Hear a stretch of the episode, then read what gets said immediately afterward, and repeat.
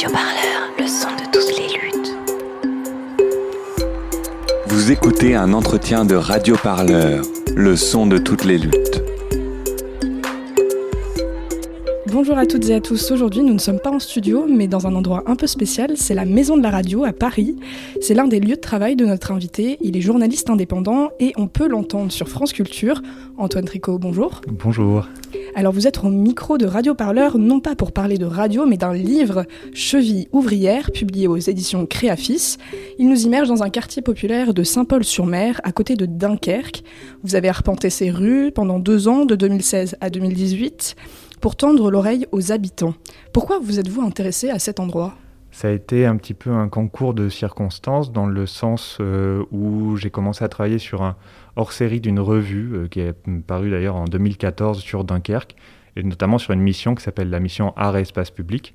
Donc euh, on a fait une revue à trois là-dessus et un an plus tard, Patrick Lebellec, qui travaille donc pour cette mission Art et Espace Public, m'a rappelé en me disant voilà, il y a deux quartiers dans l'agglomération qui vont être rénovés.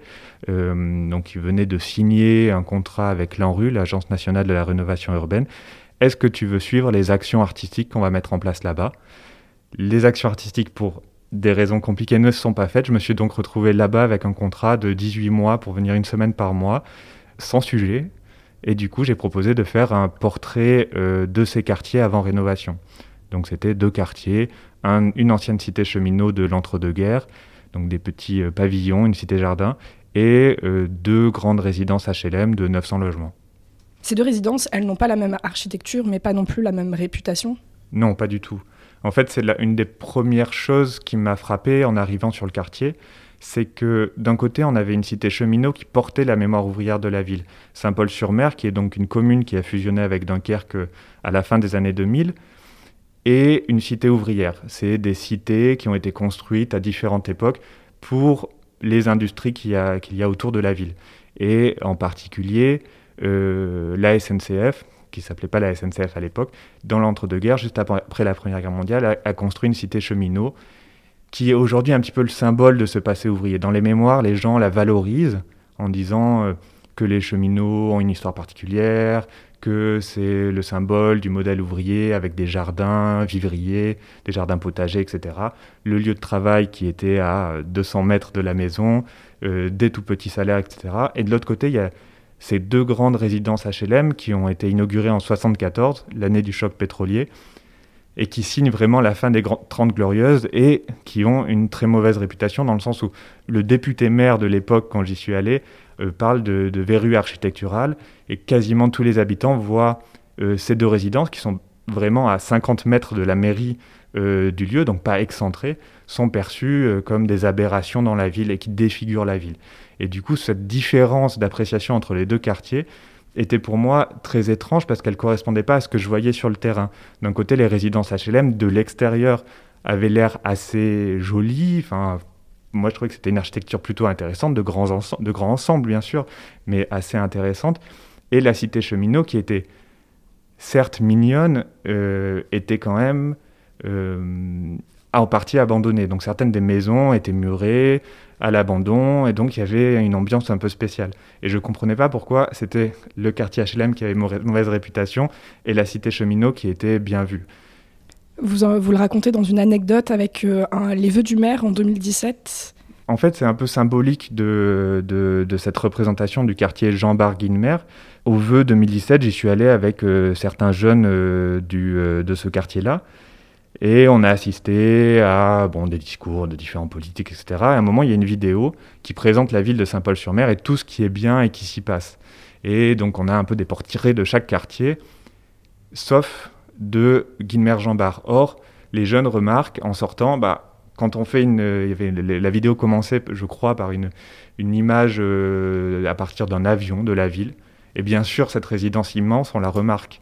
Mais par contre, le maire n'en parle pas. Et euh, cette impression d'être laissé pour compte alors qu'on est à 50 mètres de la mairie est assez forte. Et surtout que la qualité du quartier ne soit pas reconnue. Alors dans votre livre, vous nous présentez euh, ces deux quartiers, ces deux euh, cités très différentes, pour autant reliées par leur histoire, mais elles sont aussi reliées par un projet de rénovation urbaine?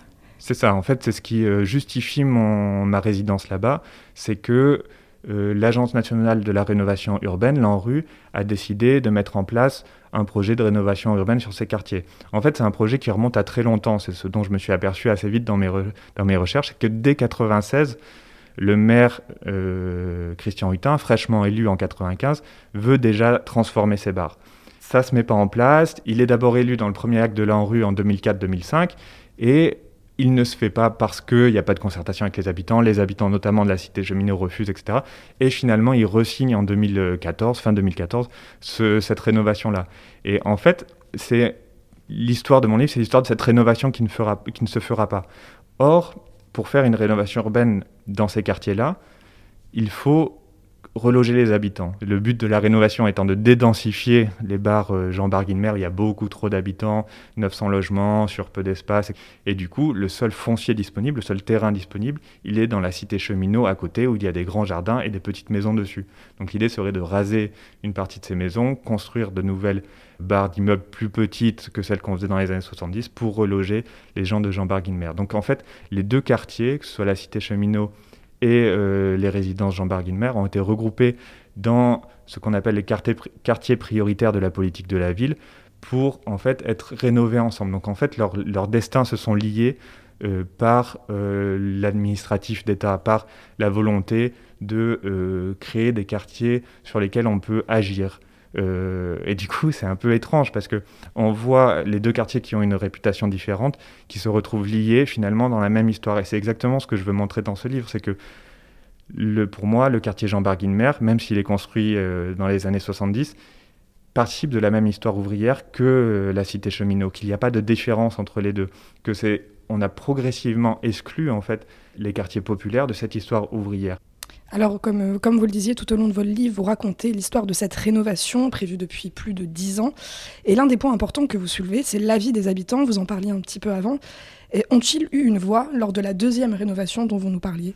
C'est la question euh, assez, euh, assez lancinante dans le livre. Ça revient toujours un, un, peu. C'est cette question quelle est la place des, des, habitants dans les politiques de la ville?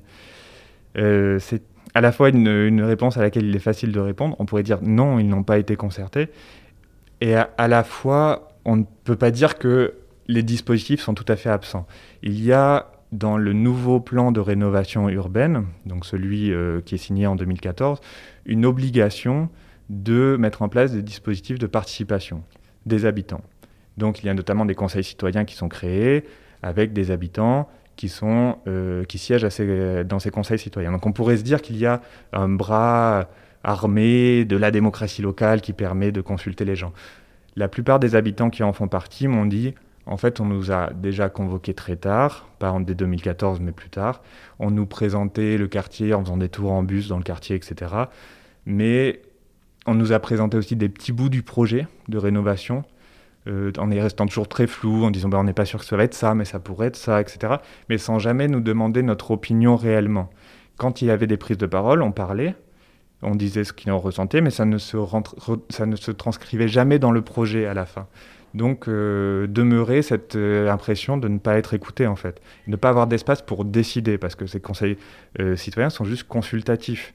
Donc tant que la démocratie participative locale sera juste consultative, c'est compliqué de dire que la parole des citoyens est vraiment entendue. Alors parmi tous ces habitants, une partie se dit particulièrement abandonnée dans votre livre, ce sont les jeunes. Dans les résidences Jean-Bart Guinemer, c'est 40% des habitants qui ont moins de 24 ans. Vous avez parlé avec euh, plusieurs d'entre eux, avec des éducateurs également, et l'un des principaux problèmes, ce qu'ils disent, c'est l'ennui. Oui, euh, en fait, quand on euh, va sur un quartier populaire comme ça, mais quand on va euh, aussi, euh, ça pourrait être dans un village ou, dans un, quartier bourgeois d'une grande ville, on ne voit que les gens qui sont sur place. C'est moi aussi, c'était ma mission. J'étais ma, résidence portait sur un territoire, un lieu géographiquement déterminé. Et du coup, je me suis obligé de rester dans ce territoire. Je voulais raconter ce territoire par les gens qui y étaient, donc que je croisais sur place. Et en fait, quand on fait ça, on oublie les gens qui en sont partis. Et c'est particulièrement vrai pour les jeunes, c'est que les jeunes qui restent là sont les jeunes qui n'ont pas forcément d'autres euh, possibilités. donc euh, qui ne sont pas allés faire des études, de, par exemple, à Lille, ou même euh, qui sont dans un studio à Dunkerque. Ce ne sont pas des jeunes qui travaillent, qui ont acheté une maison, par exemple, à côté, etc. Et c'est ce que me dit d'ailleurs un jeune. Il me dit, mais en fait, nous, comme, comme exemple ici de personnes de 30 ans ou 40 ans, on n'a que ceux qui n'ont pas réussi à partir.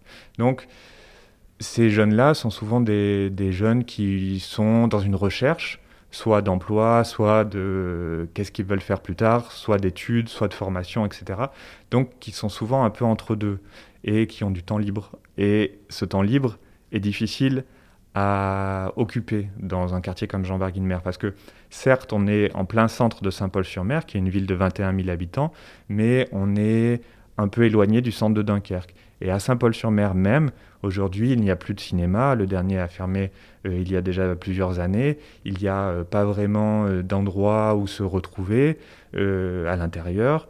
Alors, Dunkerque, il peut faire beau, mais il peut aussi pleuvoir, donc c'est pas forcément facile pour ça. Même s'il y a eu des tentatives, il n'y a pas d'espace pour les jeunes. Et il y a assez peu d'activités. Beaucoup des activités proposées par la mairie sont pour les personnes âgées. Des balles, des concerts, des clubs de loto, des voyages pour les retraités, etc. Ou pour les parents d'élèves. Et en fait, pour les jeunes qui ne sont pas parents ou euh, pour euh, les euh, ou qui ne sont pas forcément fans de la chanson française des années 60 et 70, effectivement, il y a peu, de choses à faire. Et il y a ce sentiment d'ennui profond, mais surtout, je dirais, d'inutilité qui pèse énormément. Et c'est pour ça que beaucoup d'entre eux sont quand même dans une recherche active de travail, souvent très complexe, mais juste pour s'occuper en fait. Et le vœu de la plupart des jeunes que j'ai vus, euh, que ce soit dans la rue ou dans le local des éducateurs de rue dans lequel j'ai passé beaucoup de temps, c'est vraiment un travail et une vie de famille, tout ce qu'il y a de plus, euh, de plus normal et de plus normé euh, aussi. L'un des éducateurs que vous rencontrez, Nabil, parle de droit au loisir. Qu'est-ce qu'il raconte dans, cette, dans ce droit qu'il réclame? Euh, donc Nabil, avec qui j'ai passé beaucoup de temps et qui m'a permis de m'ouvrir à beaucoup de contacts, notamment de jeunes, euh, travaille depuis 2010 à peu près sur, euh, sur ces quartiers. Donc il, est très actif pour aider les jeunes à trouver du travail, des stages, des formations, mais aussi pour prendre en charge des situations beaucoup plus complexes, puisqu'il voilà, s'occupe en tant qu'éducateur de rue des, des 11-25 ans. Donc le panel de, problèmes et de questionnements et juste d'accompagnement est très large. Et il dit, certes, on doit prendre en compte pour les jeunes des quartiers populaires qui sont souvent discriminés à l'adresse ou qui subissent des discriminations au faciès euh, ou euh, des discriminations sociales, il faut non seulement prendre en compte bien sûr le droit au travail, bien sûr le droit au logement et tous les droits essentiels, mais on oublie très souvent la question du droit au loisir. Il parle notamment, il me cite un exemple de jeunes avec qui il travaillait en prévention spécialisée, ils repeignaient une église pour se faire un peu de sous. À la fin, ils ont gagné un peu de sous grâce à ça. Ils avaient une petite cagnotte et du coup, il leur dit bah, Qu'est-ce que vous voulez faire avec ça? C'était des jeunes d'une de, vingtaine d'années. Et ils disent En fait, nous, on aimerait aller à Disney. Et du coup, lui, il est sidéré parce que, bon, c'est une, bande de, jeunes garçons, de jeunes hommes euh, de 20 ans. Euh, et en fait, c'est à ce moment-là, il se dit vraiment, on peut parler d'une génération sacrifiée dans le sens où il y a des enfants qui sont sacrifiés, il y a des jeunes qui ne font pas la même chose que les autres jeunes. Et en cela, il y a une vraie discrimination au loisir en fait. On n'a pas les mêmes loisirs, à partir de là on n'a pas les mêmes imaginaires aussi et pas les mêmes choses à raconter et du coup ça crée une mise de côté de la société. Et après il parle de cette discrimination au loisir aussi pour des choses très concrètes qui est la peur de se faire refouler en boîte. Il dit j'ai des jeunes qui ne vont pas dans leurs soirées euh, faites par leurs collègues parce qu'ils ont peur d'être les seuls à ne pas rentrer. Il parle de jeunes qui euh, après le premier de l'an, reste, lui raconte que bah, ils ont fini leur soirée dans euh, une station-service parce que ils n'ont pas pu rentrer en boîte. Et du coup, euh, ça crée progressivement aussi un sentiment de rejet qui participe à cette détestation du quartier d'où ils viennent, parce qu'ils ont l'impression que c'est le fait qu'ils viennent de ce quartier-là aussi, vu qu'il est décrié de, de, toute l'agglomération de Dunkerque, il est vu comme un quartier de, de cas sociaux la plupart du temps, c'est ce que me disent les gens. Du coup, ça les cantonne à une image d'eux-mêmes qui est négative et donc, cette impression de rejet se transmet sur la représentation qu'ils ont de leur quartier. Malheureusement, je suis né là, je suis né là, mais t'inquiète, on va pas rester. Ils croient pas en nous, mon poteau, mais on va les choquer. Là, ça sert à rien de me parler, ouais, je suis trop pédé. On n'est pas du père dans la vie, pas besoin de boussole. Donc, je suis avec mon équipe et puis qu'on reste tout seul. Et puis qu'on reste il faut se barrer. Très très très loin du barrio. Mais wesh, Yassine, il faut mailler.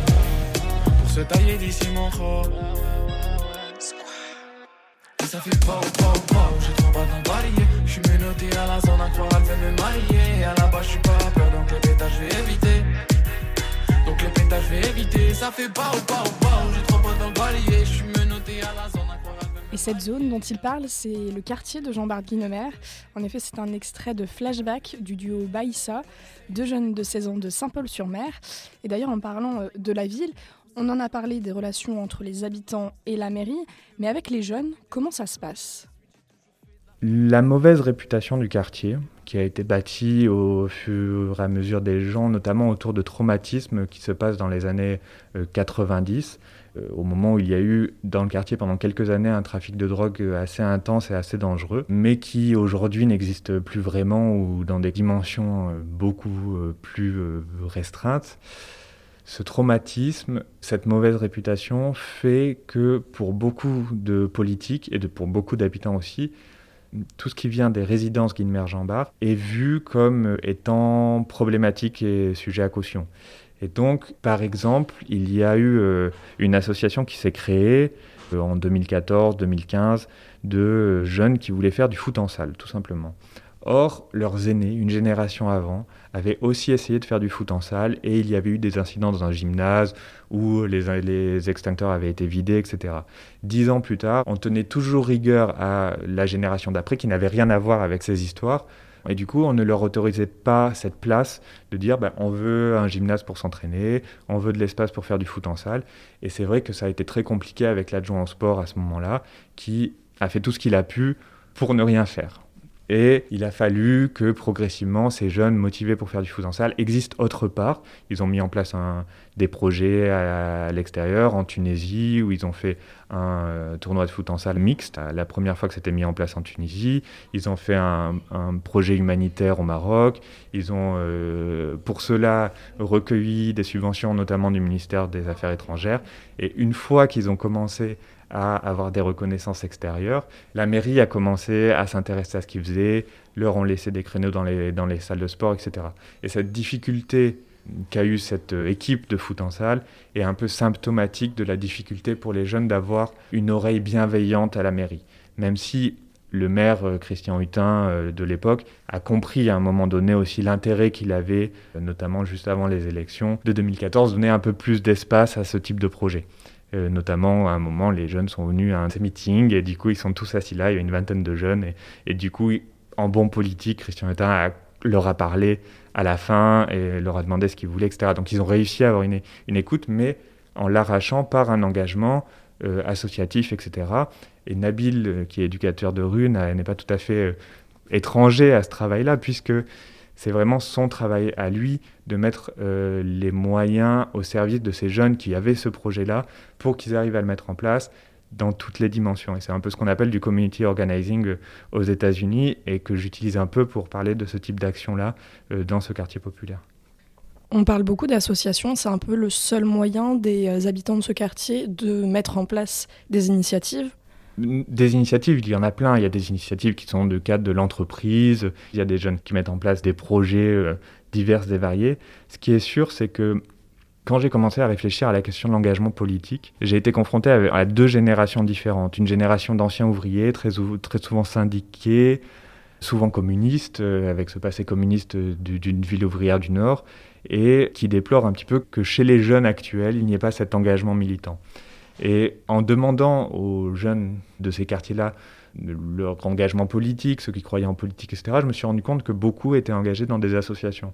Ce qui était pour eux une façon de s'engager en fait dans la société, mais sans un, une forme de poids qu'ils voyaient à l'engagement politique ou syndical. Et souvent, ils sentaient que l'engagement syndical, notamment, n'était pas fait pour eux parce qu'ils n'étaient pas dans des schémas de travail comme étaient leurs parents ou comme étaient d'anciens ouvriers. Et donc, j'avais l'impression que leur engagement se traduisait plutôt par un engagement dans la société civile via des associations. Je reviens euh, juste rapidement sur, sur les jeunes, sur le travail. Euh, L'emploi est au cœur de leurs problèmes. Un chômeur sur quatre a moins de 24 ans. Le chômage touche toutes les tranches d'âge dans ce quartier ouvrier. Les parents ont vécu le départ ou la fermeture de nombreuses usines. Comment les jeunes que vous avez rencontrés se projettent dans l'avenir, notamment professionnellement? C'est dur de répondre pour tous les jeunes. Ce qui est sûr, c'est que pour ceux que j'ai vus, qui ne sont rarement ceux qui sont allés faire des études euh, brillantes autre part ou qui ont trouvé des métiers autre part, il manque un peu d'horizon. Il manque d'un horizon de quels sont les métiers qu'ils pourraient faire. Donc ils ont les modèles euh, qu'ils ont euh, autour d'eux, qui sont soit des pères ouvriers ou des mères euh, aussi euh, dans euh, des euh, positions souvent précaires. Il y a de femmes de ménage notamment, mais pas, pas uniquement, aussi de cuisinières dans des cuisines euh, collectives par exemple. Et quelques exceptions, notamment Nabil, qui fait un énorme travail en tant qu'éducateur de rue, devient aussi un exemple. Et c'est vrai qu'il y a beaucoup des jeunes que j'ai vus qui euh, font des, formations de moniteurs éducateurs ou d'éducateurs spécialisés, parce qu'ils ont cet exemple de, Nabil. Et d'autres ont aussi cet exemple de la mairie, en disant nos pères ouvriers, souvent immigrés, ont énormément souffert ici. Ils ont souffert pour nous, pour qu'on ait un, un avenir meilleur, et notamment c'est pour ça qu'ils ont changé de pays, c'est pour ça qu'ils ont subi euh, des discriminations, notamment dans leur emploi, et nous ne voulons pas revivre ça. Et la mairie peut, avec les postes de fonctionnaires, euh, apparaître comme euh, une forme d'élévation sociale qui convient à beaucoup. C'est aussi, euh, je pense qu'il y a beaucoup euh, de ces jeunes-là qui n'osent pas aller là où ils aimeraient aller. On sent qu'il y a parfois des obstacles qui ne sont pas que des obstacles de l'institution, mais aussi des obstacles dans la représentation qu'ils peuvent avoir d'eux-mêmes, qui les a empêchés d'aller où ils auraient voulu. Après, j'ai eu plein de- d'exemples que je suis pas allé voir de gens qui ont fait des doctorats de psychologie à Lille, de jeunes qui travaillent dans la banque euh, et dans la haute finance au Luxembourg. C'est pas ceux que j'ai vus puisque moi je me suis vraiment intéressé aux ceux qui sont sur ce territoire-là au moment où j'y étais. Au cœur de ce livre, Cheville ouvrière, c'est l'image de ce quartier dont il est question. On a parlé de sa réputation. C'est cette mauvaise image que vous tentez de dénoncer. Vous visez notamment le traitement médiatique. Dans quelle mesure, avec votre travail de journaliste, vous tentez de déconstruire ces stéréotypes? Je me suis retrouvé euh, dans ces quartiers populaires un peu par hasard. Je me suis retrouvé en tant que jeune journaliste, euh, ça faisait un an que j'avais euh, mon diplôme, finalement à faire ce que font beaucoup de jeunes journalistes. La banlieue, euh, je mets des guillemets à banlieue, mais c'est en tout cas cette image-là, et sert à beaucoup de jeunes journalistes de terrain d'essai. C'est ce que montre Jérôme Berthaud, euh, qui est sociologue, qui a écrit La banlieue euh, aux 20 heures, et qui est un livre sur lequel je me suis beaucoup euh, appuyé, en tout cas pour réfléchir ma démarche à Saint-Paul-sur-Mer.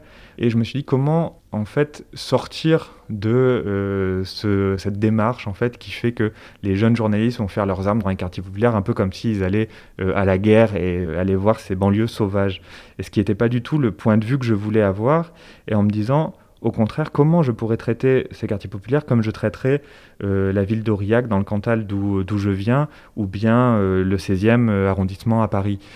Qu'est-ce qui fait que je peux raconter l'histoire de ce quartier? La première réponse qui m'est venue, c'est justement c'est le témoignage des gens qui y vivent et qui y travaillent. C'est ce que je me suis employé dans un premier temps à euh, récolter. Et au fur et à mesure que je euh, travaillais là-dessus, je me rendais compte que on avait cette impression que les quartiers populaires étaient tombés de nulle part. En fait, la construction médiatique qu'il peut y avoir autour de ces quartiers populaires, notamment à Saint-Paul-sur-Mer, comme dans ces quartiers-là, qui sont en fait dans la presse seulement dans les pages locales de La Voix du Nord et du Phare dunkerquois, qui sont donc euh, euh, les deux journaux locaux qui en parlent, sont vraiment un traitement lié aux faits divers. Et donc on y va quand il se passe quelque chose de grave. Quand il y a euh, du trafic, quand il y a une bagarre, quand il y a euh, un incendie. Et finalement, cette accumulation de faits divers, dont parle d'ailleurs Jérôme Berthaud également dans son livre, crée cette image qu'on a des banlieues. Et je me suis dit, ben, essayons de faire l'inverse. Et c'est ce que j'essaie, j'essaie de plaider là, pour ça dans, ma, dans mon introduction, pour un journalisme de la banalité. Se dire, qu'est-ce qu'il se passe dans un quartier populaire quand il n'y a pas justement les caméras euh, du journal télévisé qui viennent traiter des faits divers. Je voulais à tout prix en fait sortir de ce présentisme, de cette image des banlieues, pour bien montrer que ce ne sont pas des verrues, comme le dit le député maire Christian Hutin à ce moment-là, mais qu'ils ont leur place entière dans la ville. C'est pas qu'une question de, relégation géographique. Le quartier de, de, de Jean Barguilmer est en plein centre de Saint-Paul-sur-Mer, mais c'est une question aussi de relégation dans l'imaginaire, comme une excroissance, comme quelque chose qui viendrait d'ailleurs et, euh, qui pose problème aujourd'hui par, parce qu'il ne fait pas partie de la communauté de cet ensemble de gens qui vivent ensemble au même endroit. Et donc, c'est une exclusion de la politique de la police que je trouve vraiment dommageable et c'est vraiment la volonté de reconstruire une autre façon de faire du journalisme qui prend en compte cette profondeur historique que j'ai essayé de bâtir euh, dans ce livre. Parmi les 65 entretiens que vous avez euh, menés, vous avez rencontré un membre du Front National, Adrien Nave, conseiller municipal de la ville. Dans quel intérêt avez-vous intégré son discours à votre livre? Je ne pouvais pas euh, passer à côté du, Front National. À l'époque, ça s'appelait encore Front National quand, j'étais sur le quartier. Euh, dans le sens où euh, Saint-Paul-sur-Mer est connu aussi, et aussi médiatiquement, comme étant une des villes qui vote le plus Front National euh, dans le Nord. Et notamment, il y a eu des caméras de, du monde entier qui étaient venues au moment de l'élection, le passage de, Jean-Marie Le Pen au deuxième tour en 2002, parce qu'il y avait un nombre de voix pour Jean-Marie Le Pen particulièrement élevé. Ça fait aussi partie de l'histoire de ces quartiers-là. Le Front National y est en partie implanté. Et c'était pas facile de trouver des gens qui me disaient oui, je suis Front National dans les gens que je côtoyais. C'est un biais de ma part parce que euh, les gens vers qui je vais moi, qui n'aient aucune affinité avec le FN, en général, spontanément et inconsciemment, ne sont pas non plus des gens euh, qui se revendiquent du FN. Donc je pense que ça, c'est le, biais de ma démarche. Donc je suis allé voir en fait le représentant local euh, du Front National. C'était le, plus simple pour moi et la façon de montrer cette, cette parole-là. Il se trouve qu'Adrien Nave habite, en tout cas a grandi dans la cité cheminot. Ses parents ont acheté il y a quelques, quelques années de ça. Et euh, du coup, il se revendique vraiment de ces quartiers. Donc ça tombait bien, c'était un des, habitants. Et euh, j'avais besoin aussi de me confronter avec euh, qu'est-ce qu'il avait comme imaginaire de ces quartiers. Bon, sans surprise, c'est un imaginaire qui est celui de euh, quartiers populaires qui vont à volo, avec euh, beaucoup de délinquance, des jeunes voyous, euh, beaucoup de, problèmes de propreté dans le quartier aussi, qu'il n'arrête pas de dénoncer. Et il fait vraiment cette, sa politique autour de ça, et vraiment sur la mauvaise réputation de ce quartier, en disant aussi bah, que c'est une politique de la ville qui est faite pour donc la politique de la ville qui vient de l'État, qui dépense beaucoup d'argent pour les quartiers populaires, ne profite qu'à une frange de la population qui, en creusant et en lui posant des questions, même s'il ne me le dit pas directement pendant l'entretien, dans d'autres interventions, je, je, le trouvais, qui profite à des populations immigrées, car pour lui, le quartier Jean Barguilmer est euh, un quartier euh, d'immigrés, de gens qui ne sont pas forcément français, etc., ce qui n'est pas tout à fait vrai, puisqu'il n'y a que 10% d'étrangers dans ce quartier-là. Donc c'était intéressant de se confronter à cette image parce que finalement c'est aussi l'utilisation politique qui est faite de la mauvaise réputation du quartier. Je, voulais montrer que cette, cette, le fait de construire des images médiatiques comme ça qui sont uniquement basées sur les faits divers, je ne dis pas qu'il ne faut pas parler des faits divers dans le journalisme, ça apprend énormément de choses, mais le fait de, de focaliser sur un territoire donné une image qui est uniquement liée euh, sur les faits divers, ça a une répercussion politique.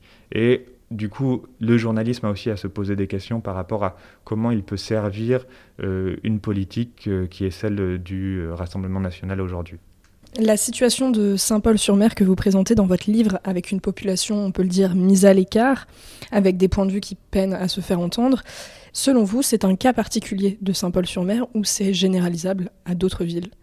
Je, je, pense de toute façon qu'il y a une réalité partagée des quartiers populaires, en France. Les rénovations urbaines, qui sont des rénovations euh, la plupart du temps nationales, ou en tout cas décidées nationalement, euh, touchent euh, énormément de quartiers qui partagent souvent les mêmes questions autour de la participation des habitants. C'est la question notamment, pas très loin de chez moi, au Franc-Moisin à Saint-Denis, où il y a aussi des, des, gros enjeux par rapport à la participation des habitants dans, dans la rénovation urbaine. Donc il y a un socle commun.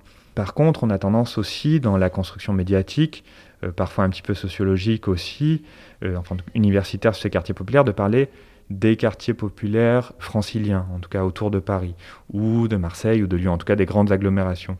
Et on euh, apprend, on découvre, et on l'a aussi découvert avec le comité Vérité pour Adama et l'affaire autour d'Adama Traoré, c'est que Beaumont-sur-Oise, ce n'est pas une grande ville, c'est une petite ville où il y a un quartier populaire. Nassira El Moadem a aussi écrit un livre euh, l'année dernière sur les quartiers euh, dans lesquels elle a grandi, qui sont des quartiers populaires dans une ville, une petite ville rurale. Et ce qui était intéressant d'être dans l'agglomération dunkerquoise, c'était là aussi de faire du journalisme local, ultra local, mais qui peut parler de la France entière. Moi, ça a toujours été mon, mon point de vue, moi qui viens du Cantal, donc d'un endroit absolument oublié en France la plupart du temps où vivent peu de gens. Je me dis, on peut parler des sujets qui touchent l'ensemble du territoire et toute la population française à partir de réalités qui ne sont pas celles de l'île de France, et pas celles de Paris en tout cas. Votre travail se termine en 2018. Comment se porte ce quartier de Saint-Paul-sur-Mer aujourd'hui? Effectivement, donc c'est un travail au long cours, un livre, en particulier celui-là.